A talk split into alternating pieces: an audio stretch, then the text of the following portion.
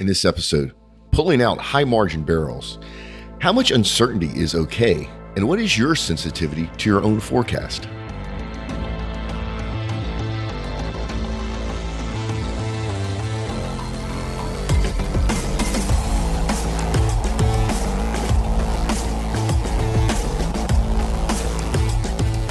Oil and gas has always challenged technology. Now it's time for tech to challenge back.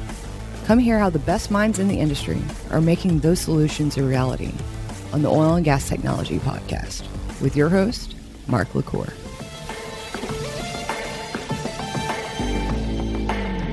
Hey folks, before we get deeper into the episode, do me a favor. If you want to support the show, leave a review.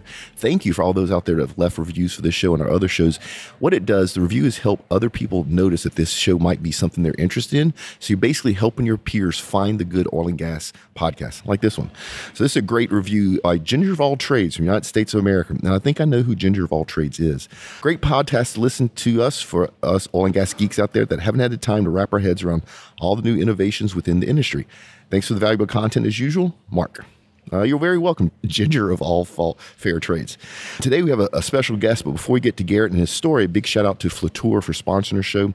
They are literally the leader in industrial Internet of Things per Gartner's Magic Quadrant. And if you want to understand more about IoT, especially in oil and gas, reach out to them. Great group of people over there. And we're sitting here with Garrett, and is it Leahy? Leahy, that's right. Yeah, I got it right. How you doing today, Garrett? I'm doing great. How are you, Mark? We're busy. We were just talking about that before we turned the microphone on. In this always constant on world, it's so easy to get caught up in stuff that maybe don't always direct you toward your goals. But for now, you and I are going to take 30 minutes out of both of our busy days, and we're kind of talk about what you're doing with, what's the name of your company? Tachyus. Tachyus. Now, what does Tachyus mean? Tachyus is the story's kind of funny. It comes from the word tachyon, which is a physical particle, right? It travels faster than light. Right.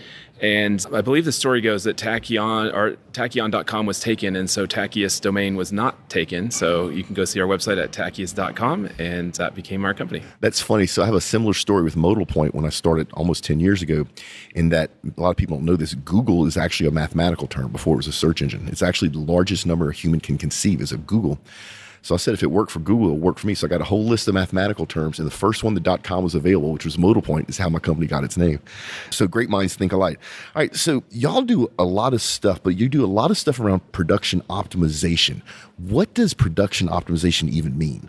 Yeah, I think that ultimately is the real question that we're trying to answer for the industry. Right now, when we look at mature oil and gas fields, people are just pulling out as much oil as they can to drive cash flow. Right. And they're trying to get whatever they can out however they can. But the reality is that not every barrel in the reservoir is created equally. Right. Every barrel has its own cost structure, its own profit structure, and just the difficulty of getting it out of the ground is different. So the question that we'd like to answer is, what if there was a way where we could pull out those high margin barrels first from the reservoir and then design a production plan in order to get the highest profitability barrels out first? That's incredible. It sounds like magic. That's right. I mean, it is a little bit magic. It's kind of like going into a warehouse where all the boxes are not labeled and you're going in blind and you're trying to figure out what the right product is to pull out. But what we do is we take the data, the historical data from the production field, pressures, volumes, rates, and so on. And then we use that with new kind of cutting edge machine learning techniques to build a model for where those barrels are and then to optimize on a strategy for how to get them out of the ground. And so, I mean, this sounds so cool. So, but do y'all also compare that to historical data so that you can start seeing trends in those much larger, much older data sets? Absolutely, yeah. So, the way that this is done today in the industry is they're using, very detailed geocellular models where they build up a representation of the subsurface. What we do is we take that long historical data and we use that to build the model, the predictive model, rather than actually going straight to these like finely detailed models of the reservoir. So we are definitely leveraging that data. So the cool thing about that is the more y'all do it has to be the better y'all get at it. Absolutely, yeah. So when every time that we change the configuration of the reservoir, we're learning new things about flow in the subsurface. So every time you change an injector configuration or injector pressures and so on, you're actually sampling that porous matrix slightly differently. And so as you make these changes, you learn new things about how to produce and get what's out, get what you need out of the reservoir. So yeah, so as you take that data in, you change the configuration, the parameterization, we then use that to go forward with the new optimization strategy. And so you're helping them optimize those barrels in there. I get the concept. Still in my head, I can't quite wrap my head around being able to pull out the higher margin barrels first, but the idea is genius, right? But what about all the different type of like reservoir stimulation, well stimulation techniques? I mean, you got that's so many different data points, so many different actual physical processes. Do y'all work in that world too? We do. So right now our solutions are focused on steam flood optimization and water flood optimization. And let me stop right there because a lot of our audience, remember, this audience is a bunch of geeks. What if people don't know what steam flood and water flood optimization is? Sure. Yeah. So steam flood is where you're using heated water, steam, to inject in and lower the viscosity of oil and then use that to produce drive flow to your producers and cover the oil. Water flood is where you're putting water into the reservoir and using that to sweep, keep using jargon terms of it, sweeping through the reservoir to push that oil out to your producers. Yeah. And the interesting thing about water flooding is that the Middle East is one of the reasons Middle East is so productive is they have conventional reservoirs and they literally pump a gallon of seawater in the ground and a gallon of oil comes out. So their cost is almost zero. Yeah, exactly. And unfortunately for the rest of us, you know, the water cut tends to be a lot higher. So, you know, many companies are producing 90% water through production optimizations and they have to, you know, process it and reinject it. Yeah, that's another thing our audience may not know is that oil wells really aren't oil wells. They're water wells that oil and gas sometimes come out of. There's a lot of water produced when you drill in production. And so when we get into optimizing a water flood, we're actually looking at those kinds of problems as well, which is, you know, where do you get the water that you're putting into it? How much can you reduce the amount of water that you're putting in? And for all the produced water, where should it go? You know, are there different parts of fields where you can reinject it and get better results out of it? Each one of those things has a cost associated with it. And so we can actually integrate the economics with these flow models in order to tell you where to put the water and when in order to get the most profit, for example, or cash flow. Dude, that's incredible because you know this. Water is an issue for the entire industry. And whether it's produced water or fresh water, and there's some set of mathematical models that would allow you, I've never seen it, but there has to be some set of mathematical models that would allow you to optimize that from a either profit or risk mitigation or both. And it sounds like that's where y'all going with this. That's exactly. Or you're there. We're there, yeah. No, we're absolutely there. So, you know, we have some customers who have water disposal limits. You know, their wells can only take a certain number of barrels per day, a certain flow rates. They may have government permits that are limiting them. And they're asking us, with the water that we can get rid of, where should we put our injected water in order to get under that cap? And therefore, like, make a profit or cash flow or whatever it is that you're trying to move forward on a business standpoint. And we can solve those problems today. That is incredible. It's more people need to know about this because one of the things that worries me is I've watched the anti-oil and gas people first go after pipelines, which is pretty smart, pretty strategic. And the newest thing is they're going after water. And nobody, myself included, would want to vote for something that might contaminate the water my family drinks, right? And so being able to control that, measure that, know what's best for whatever the business drivers you are, that's incredible. I almost think that might be a better use of y'all's technology than oil production optimization. Yeah, I mean, it's we can handle any kind of flow. So if it's producing water, we can do it. So if you have a hydrology problem you need us to solve, let me know. At the same time, I think what's important for us as an industry is to get our messaging consistent. You know, the water that we're putting in these reservoirs is not fresh water. It's not drinkable water. We're not disposing into aquifers. Of course, there are risks and accidents that happen. But what we're really trying to do is figure out how we can drive value on a business standpoint. So typically when we look at reservoir optimization, people are saying, like, let's just get the most barrels out as possible. But that's not really a good strategy ultimately, especially in today's environment where, you know, cash flow matters, all these different resources matters, and the problem is very complex. The government regulators, freedom to operate, and these kinds of things. And so we can use technology today to kind of satisfy most of those stakeholders. You know, you look at, for example, steam flood injection. One of the things that a lot of regulators are concerned with is energy consumption, energy intensity, the carbon intensity of steam flood. So if we could get more production for the same or less steam than they're getting today, then everybody wins. And so our technology will allow you to approach all these different kinds of problems in a way that makes, like, you know, disciplined financial sense. No, this is freaking incredible. So Garrett, I got to back you up. How did you get in our industry? So I kind of fell backwards into oil and gas. So I have a PhD in geophysics. Wait, you're a rock nerd and you have social skills? No hate mail, people. I'm just saying, usually geophysicists don't always have the best social skills.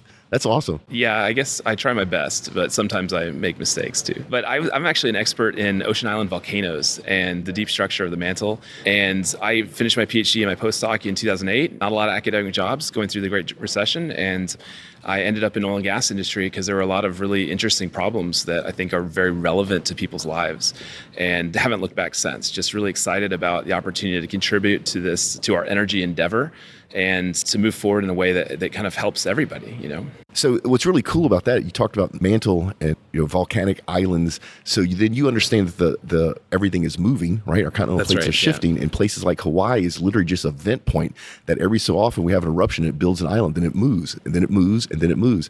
That is really cool. Now, you know what's cool about having that background, that love for rock, is in the oil and gas industry, that's literally like you have it all, and you have the budget to actually play with stuff and the equipment to actually do really cool stuff. I can really geek out over a bunch of stuff. If you ever see some of these advanced reservoir modeling, audience, it is incredible what we could do in today's world with data. It is stunning. But I want to go back to what y'all are doing. So when you're helping operators optimize production, and then you're learning from them, because the more you do, the more you can see your results, the more you can track that data. You must be talking about some heavy lift technology here. I mean, you were not talking just machine learning. Well, so... You're talking big data sets. It's big data. I mean, it's a complicated problem, and for a lot of different reasons. So you need big data. You need big compute. But even the big data is not as useful, because typically in oil and gas, it's dirty data. It's not clean. So now you have to have something to clean it up, right? That's absolutely right. Yeah. I mean, it's one of the biggest challenges in the industry today is you go to a customer and you say, you know, we're going to help you optimize your production. And they say, great, we really need you to do that. What do you need to do that? And we say, well, we need, you know, the pressures, the injection rates, and temperatures, any data you have on the wells. And they'd say, great. Well, where is it? I don't know. You know, it depends on what you guys have in your system. But, you know, there's a huge part of any client engagement goes into, you know, inventorying what's available, inventorying what's not available. And then really it's oftentimes a trade-off between what's available and what levels of uncertainty we're willing to tolerate in the project. I mean, for most of these data-driven applications, we should as an industry get out of this kind of deterministic mode and start thinking about these uncertainty, you know, the range of uncertainty probabilistic methods for predicting. And, you know, as you know, people tell me, oh, we don't have enough data, it's not good enough. And it's like, well, let's talk about what good enough means. And that means what's the range of uncertainty that we're willing to tolerate for this application. Yeah, and it's actually, when you get deep into it, especially around completions, and people go arguing with me with this, but I'm telling you, I've seen it. A lot of it is educated guessing. Absolutely. Yeah. And a lot of it is experience. It's something this guy's been doing it for 30 years, and maybe he can't even articulate, right? But he gets it right most of the time. And unfortunately, those people are leaving, and that knowledge is in their heads, are leaving. And so technology is the answer for that. And the technology, once we get it where it needs to be, so especially things like machine learning, once you get the machine trained properly, it's now really, really, really good at that one thing that it's doing.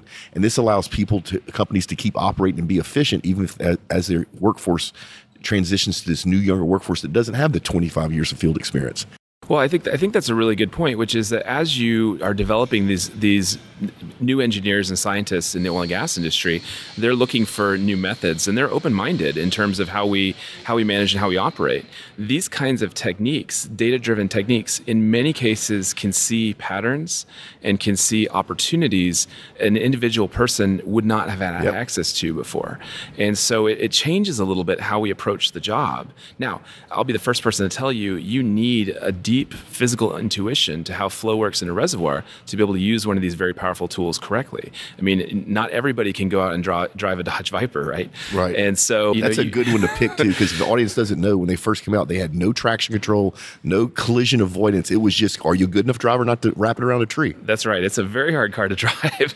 And so, you know, you need people who have these deep technical skills who can go out and use these very powerful data-driven models. I mean, if you don't know what you're doing, you're going to get a bad result. I mean, it's typical for most of these applications, and that's why people are very skeptical of them. And so what we do is we have, you know, training programs that help people understand, you know, learn the technology better and guide their intuition for how they can manage their fields. And then that just opens up a wide spectrum of opportunities they may not have thought before. Yeah, Garrett, I got to ask you a question. So one of the things I see, this industry has always been competitive, right? If you're an operator, you in your world, you have competitors, the same way if you're a pipeline company or a refinery or service company, whatever. But in the last, say, decade, I've seen companies that were normally competitors share HS&E data, and I mean like real data, because they want their competitors to go home safe at night, right? The same thing I think needs to happen eventually in production data, because if we would share it, and you can strip out the stuff that makes it identifiable, but if we share it, then you can learn quicker and faster. Do you agree with me? And do you see that happening anytime soon? So I think that there's a lot of valuable insight to get to sharing operational concepts. At the same time, the specific problem we're looking at tends to be very reservoir specific. And while, you know, looking at other operator data for different fields may help guide, you know, development of the algorithms and calibration, it probably wouldn't be enough to go and say, okay, run your field the same way we're doing over here. But I definitely think we're going to get to a point in this industry where we start sharing a lot more data, because it's going to help everybody move forward in much more constrained way. Yeah. So I understand at a high level, I still think it's magic. I understand at a high level what you do. I love what you're doing, especially around produced water. But when you actually look at the business process, are you running into the resistance of, I've never seen this before?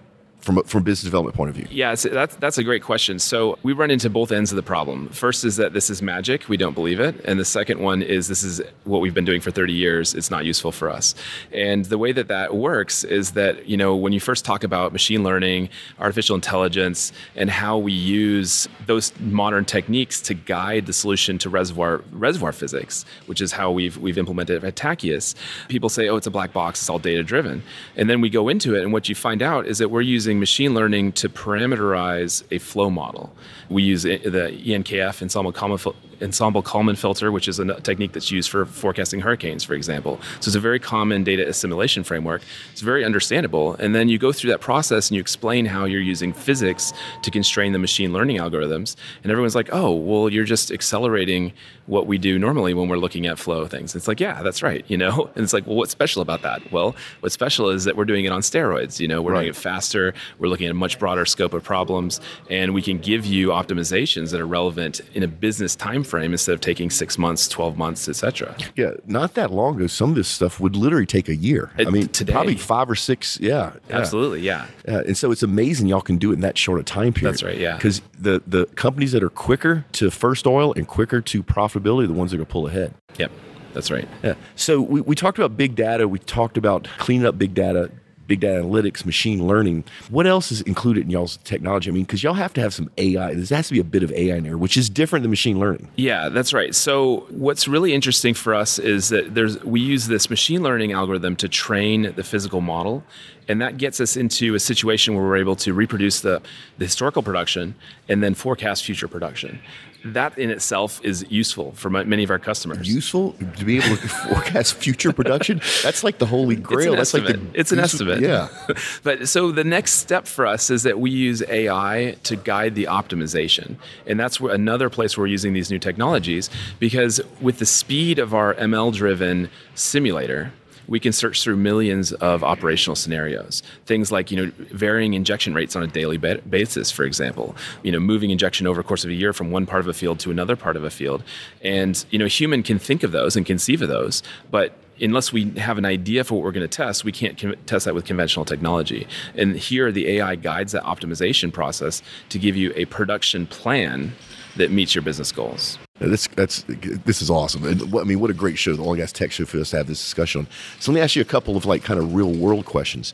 So if I'm an operator and I wanted to see if y'all can help me increase optimization of my fields, other than working with you and paying your fees, do I need to bring in more sensors? Do I need to bring in more connectivity to my fields? Yeah, I think, you know, that's a question we get a lot as well. And the reality is we focus on mature fields, and most of them are under-instrumented and maybe under-maintained, you know, depending on how things go. What I think is really cool about what we do as a technology is we can take the data you have today. We can give you a forecast, we'll give you an uncertainty range, but then we can use that to understand the sensitivity of that forecast to your actual instruments in the field. We don't sell sensors, but we can tell you, yeah, if you instrumented this well over here better than it is today, then you're going to be able to reduce the uncertainty of your forecast. And instead of going out and just blanketing your whole field with smart sensors, we can actually target where you're going to add new technology to give you the most value for the predictability of your field. So, you know, this is music to my ears, because a lot of the big control companies out there tend to come into a big company like a Chevron and go, yep, you buy our proprietary product or proprietary sensors, you put it on every single well you have, and it's heaven. And it's not, right? Because you have different age fields, you have different types of connectivity, different types of bandwidth, different weather constraints. You know, you may have some legacy equipment out there that still works. And then the other thing is the sensor is only as good as it's calibrated or as its accuracy is checked. And what I've seen is I would bet half of the sensors out there that are operating, kicking out data, aren't optimized, haven't been adjusted. And so the data is naturally skewed. That's right. And I think, you know, there is a big disconnect between the scientists in the office and the field people who understand that there's sensor drift, there's inaccuracy, miscalibrations, et cetera, and the office people who think that everything's working perfectly to within like 0.001 degree of accuracy. And that's one of the things that you get out of the machine learning algorithms is you'll see how sensitive it is to a given measurement. And then the algorithm will say, well, guess what? You know, that measurement's actually not influencing the prediction at well or the fit at all. And so, yeah, there's a lot of error on that sensor. So we're not going to count it in. And so when you're working in the traditional workflow, you don't necessarily get that intelligence out. Right. And so you're weighting these data points equally when they're not at all equal. Yeah, it's one of the things I do love about y'all is y'all actually have field experience. I've seen probably hundreds by now of tech companies that have some really great technology that some of it's very useful, solves some very big problems, but because they've never been in the field, they don't realize that guy is covered in pipe dope or that there's no connectivity in West Texas, so you need to catch the data or whatever. And it's that field experience that makes a difference. Things like intrinsically safe, right? That's kind of a big deal in this industry. Right. But if you've never spent time in the field, you wouldn't think of that sort of stuff. That's absolutely right. And, you know, early in my career, I had the opportunity to go out and do like a real field experiment. And one of the things I was laying down seismometers and the surveyed in point was in the middle of a creek. And so, you know, you move it to the dry land and then it's like, well, did that get recorded? Did that get captured in the plan? And it doesn't always happen. And so it's kind of a philosophy that I think we take to our projects. We have several different some of our different projects have had field implementations that take a long time because you have to send a person out there in a truck to windshield time, right? And then you go turn a crank or turn a valve. And what you find through that process is that you can't actually implement the scenario that you thought. And so we take that new information in, we rebuild the scenario with new constraints, and we can optimize under the actual real world physical constraints of your field. It's not just a theoretical model. That's incredible. So that's my other big beef with a lot of the stuff that's changed the last couple of years. A lot of it's academia. It works great back in the office, but you know nobody realizes that valve only opens. It's only a half-inch ball valve or whatever, right? You can only flow so much through it. I love that about y'all. So your model then learns what the physical constraints are in the field. Well, so we learn as we implement, and the customer learns, and then we use that to build in constraints to how we do the optimization. Yeah, I'm kind of going back in a big circle. We talked earlier about data before we start talking about sensors. Yeah. Y'all work with unstructured data? Do you have the ability to do that as well? So we have some products that we're working on in the pipeline that can work with unstructured data. Mostly what we're doing right now is very kind of structured production data because you really need that for driving these forecasts. But there are a lot of interesting problems that we're looking at that look at other kinds of data as well. Yeah, because the problem in our industry is so much of the stuff that's really useful is unstructured. And an audience, you don't know what I'm talking about. I'm talking about somebody has a PDF on their laptop. That's right. That was started off as a Word document and they're literally typing in production numbers. Well, now this machine can't see that on the laptop, although there is technologies out there to do it. We're actually a Microsoft Office 365 shop and it has a SharePoint backbone and it does document revisions automatically. So if you and I both work on a doc, we can roll it back. The newest thing that Microsoft rolled out, I just saw it go, this is kind of scary, but it's cool, is I can see when my people are working on stuff. So there's an audit trail now. Mm-hmm. And it's like, this is kind of cool. And so the machine's doing it itself. It's not a person doing it. Yep.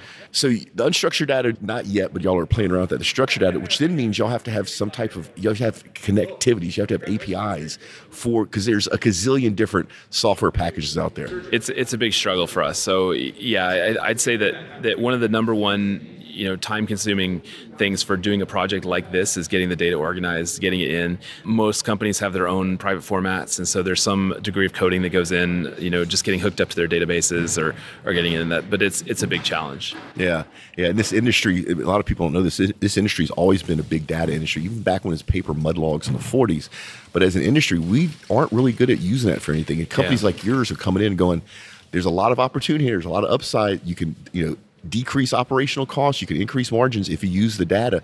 And you're coming in, and what I love about it is you're not talking about it in the ivory tower. You're actually really doing it with clients. Yeah, I mean, it gets dirty because we're actually doing it, you know, and when we're running into these problems. And I think it's true. Most all of our customers that I've talked to, they recognize that they have more data than they've been using in the past, and they want to start using it more efficiently and more effectively. And that starts with a cleanup project, you know, in almost every case. And then once you have it set up where you understand it, you understand who's responsible for the data, then you have the ability to really drive these business applications very quickly. You know, a typical run for our model to get a new optimization could take, you know, less than 2 hours. It's super fast, but getting everything in the position where you can go and do that may take a couple weeks. But on an ongoing basis, you have the ability to, like, what happens if oil drops to 65 or from 65 to 35? How would we change our production concept? Well, we can find that out right away if the data is there and it's all cleaned up. Yeah. So Garrett, we're getting close to getting out of here. One more thing I want to kind of cover. So I know we have a big listener base of operators, mid-size operators and smaller. If a company wanted to engage with you, how does that usually look? So a typical engagement, we'll go through and we'll scope a pilot where we're looking for testing very specific hypotheses. Usually customers will come to us and say, we're interested in this technology and we have these questions. And so we'll design a field experiment based on answering those questions before we move forward into a more operational phase. A lot of the questions are around predictability, you know, the ability to match historical data within some error band or error range. And then we move from kind of a pilot phase into an operational phase. I love that pilot model because what you're really doing is minimizing risk for both you and them, because you don't want to get caught into this huge project with a bunch of scope creep and you lose money. And they don't want to spend money if it doesn't actually help them in some way. So this kind of limits risk for you and them. That's right. That's exactly right. I mean, and many customers out there, they don't want to put 20,000 barrels a day at risk, you know, when we're trying experimental technology. So we find a subset where we think we understand what's going on in the field, and then we try and demonstrate the powers of the technology under certain constraints. And then from there, we roll it out and scale up. It must be the best feeling in the world when you're going through that pilot and you see that senior engineer and you see the light bulb go off in his head. It's amazing. Yeah, so we had a customer, unfortunately I can't talk about who it is, who we went through this process, did an implementation, and for the first 3 months we showed a 10% increase in production. That's incredible. And it was amazing. And everybody, you know, everybody's so excited, and it's like, where did this come from? It's like, well, it was there. We just got it out earlier, you know. Good for y'all. And, congratulations. It was great, yeah. Yeah. All right. So like I said, we're getting close to getting out of here. It's time to do the product reviews. If you have a tech product you want me to review, just ping me and let me know. And I've said this a bunch of times, not big, bulky, heavy steel, not compressors or generators or flow meters or anything, stuff that's gadgety, it's small. And today, Garrett, we're actually talking about the GoPro Hero 7, which is actually sitting right there. Yeah, this is my second GoPro. And the thing I love about this one shoots actually in 4K, and the app for it makes it totally intuitive. So even though lately the last couple versions of GoPros had a screen on the back, you really can't see anything on it, especially in bright sun, especially if you're going down a hill on a snowboard or swimming or whatever else. And the app with this works really, really well. The other thing I like about it has voice control. So I can say GoPro turn on, hopefully it didn't do it, or GoPro turn off, or GoPro take a picture, or GoPro record, which is great when you're wearing an action camera. Now, I'm not into extreme sports. I typically use that when we go to conferences to capture B-roll, but really great camera. It's about $193. There's a link in the show notes if you want to interested and pick one up. And then you heard me talk before about the street team. If you're interested in joining, it's our all-volunteer group. We have a global street team now. We're over, I think, 200-some-odd members now. All we really ask you for is an hour of donation of work, and it's really helping us with our social media. And if you get busy with other stuff, we don't care if you can't give us an hour. So go join the street team. I think there's a Facebook group, and Tim is out there actually working to add some more value to that. And then BCD Travel's our travel sponsor of choice. They do handle all the travel for this show and all of our other shows. If you want to get your people and your parts and pieces anywhere in the world on time and safely and get them back, check out BCD Travel. And then we talked earlier about Flatour. They are the leader in industrial IoT and oil and gas. They're doing this really cool thing for the listeners. Go to getflatour.com/podcast OGGNR, easier. Go to the shows to click on the link, and you get a chance to win this Port Authority Cyber Backpack. Really cool backpack that Flatour is giving out to our guests as thank you for listening to the show. And then while you're online, go to our website. It's oilandgastechpodcast.com. Give us your email address. We promise not to spam you, and might as well join the LinkedIn group. Gary, you want to hear something crazy? I brought in a new marketing guy just a couple months ago, and our LinkedIn page went from literally 1,100 followers to 13,000 in a couple of months. That's what happens when you hire the right people. So big shout out to Tim and Alex out there for making our marketing stuff just pop. All right, Garrett, this has been awesome. I actually want to kind of maybe get you back on the show about a year from now, because we talk about the progress you made. But if people want to learn more about your company, where should they go? They should go to our website, www.tachyus.com. And we'll put a link in the show notes, people. I'd love for you guys to give me a call. Reach out to me. You can find me on LinkedIn or through Tachyus, and love to talk about optimizing your fields. Yeah, and he really will just talk to you about and show you and explain to you. He's not a sales guy, I promise you. Garrett, this has been awesome. Thank you for coming. I appreciate it. Thank you, Mark. All right, folks, we are making sure that you don't get left behind one episode at a time. And here are the events on deck. Hey, guys, we have a couple of OGGN events on deck for the next month. OGGN's next Houston Happy Hour will be on October 29th at the Cannon from 4 to 6. As always, a portion of the proceeds will go toward Redeem Ministries to fight human sex trafficking. At this happy hour, we'll be discussing the process of taking a startup from simply an idea to obtaining the first purchase orders. The panel discussion will include Saudi Aramco Ventures, Shell Ventures, NOV, SCF Ventures, Eternal Energy, and Welldiver. Our next Denver Happy Hour will be on November 6th. Come join us for food, drinks, and a live podcast that we will announce at a later date. A portion of this event's proceeds will go to local charities Safe House Denver and Oilfield Helping Hands. Okay, now to the events on deck. The Timor-Leste Oil and Gas Summit 2019 will be on October 3rd through 4th in Dili, Timor-Leste. The SMRP Third Quarter West Houston Chapter Meeting is on October 3rd at 11:30 in Houston. This event will cover the topic, are your PMs preventing or causing failures? IPAA and TIPRO are hosting their Leaders in Industry Luncheon on October 9th in Houston. On October 14th, the Cannon will be having a Disruptive Energy Workshop. The API Golf Tournament will be held on October 14th, 2019 at Kingwood Country Club. And as of right now, there are some spots still open, so be sure to check their website and register your team. The 2019 Operations and Process Technology Summit will be on October 14th through 16th in San Antonio. The summit will cover maximizing your molecular advantage, practical solutions for today, forethought for tomorrow. On October 24th, OGGN's very own Mark LaCour will be speaking at Tech to Market in Shreveport, Louisiana.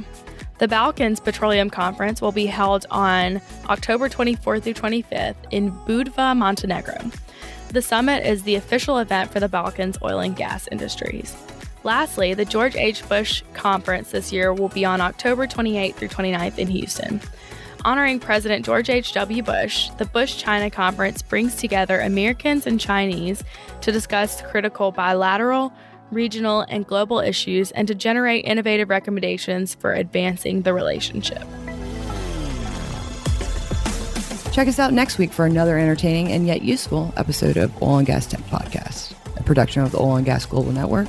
Learn more at oggn.com.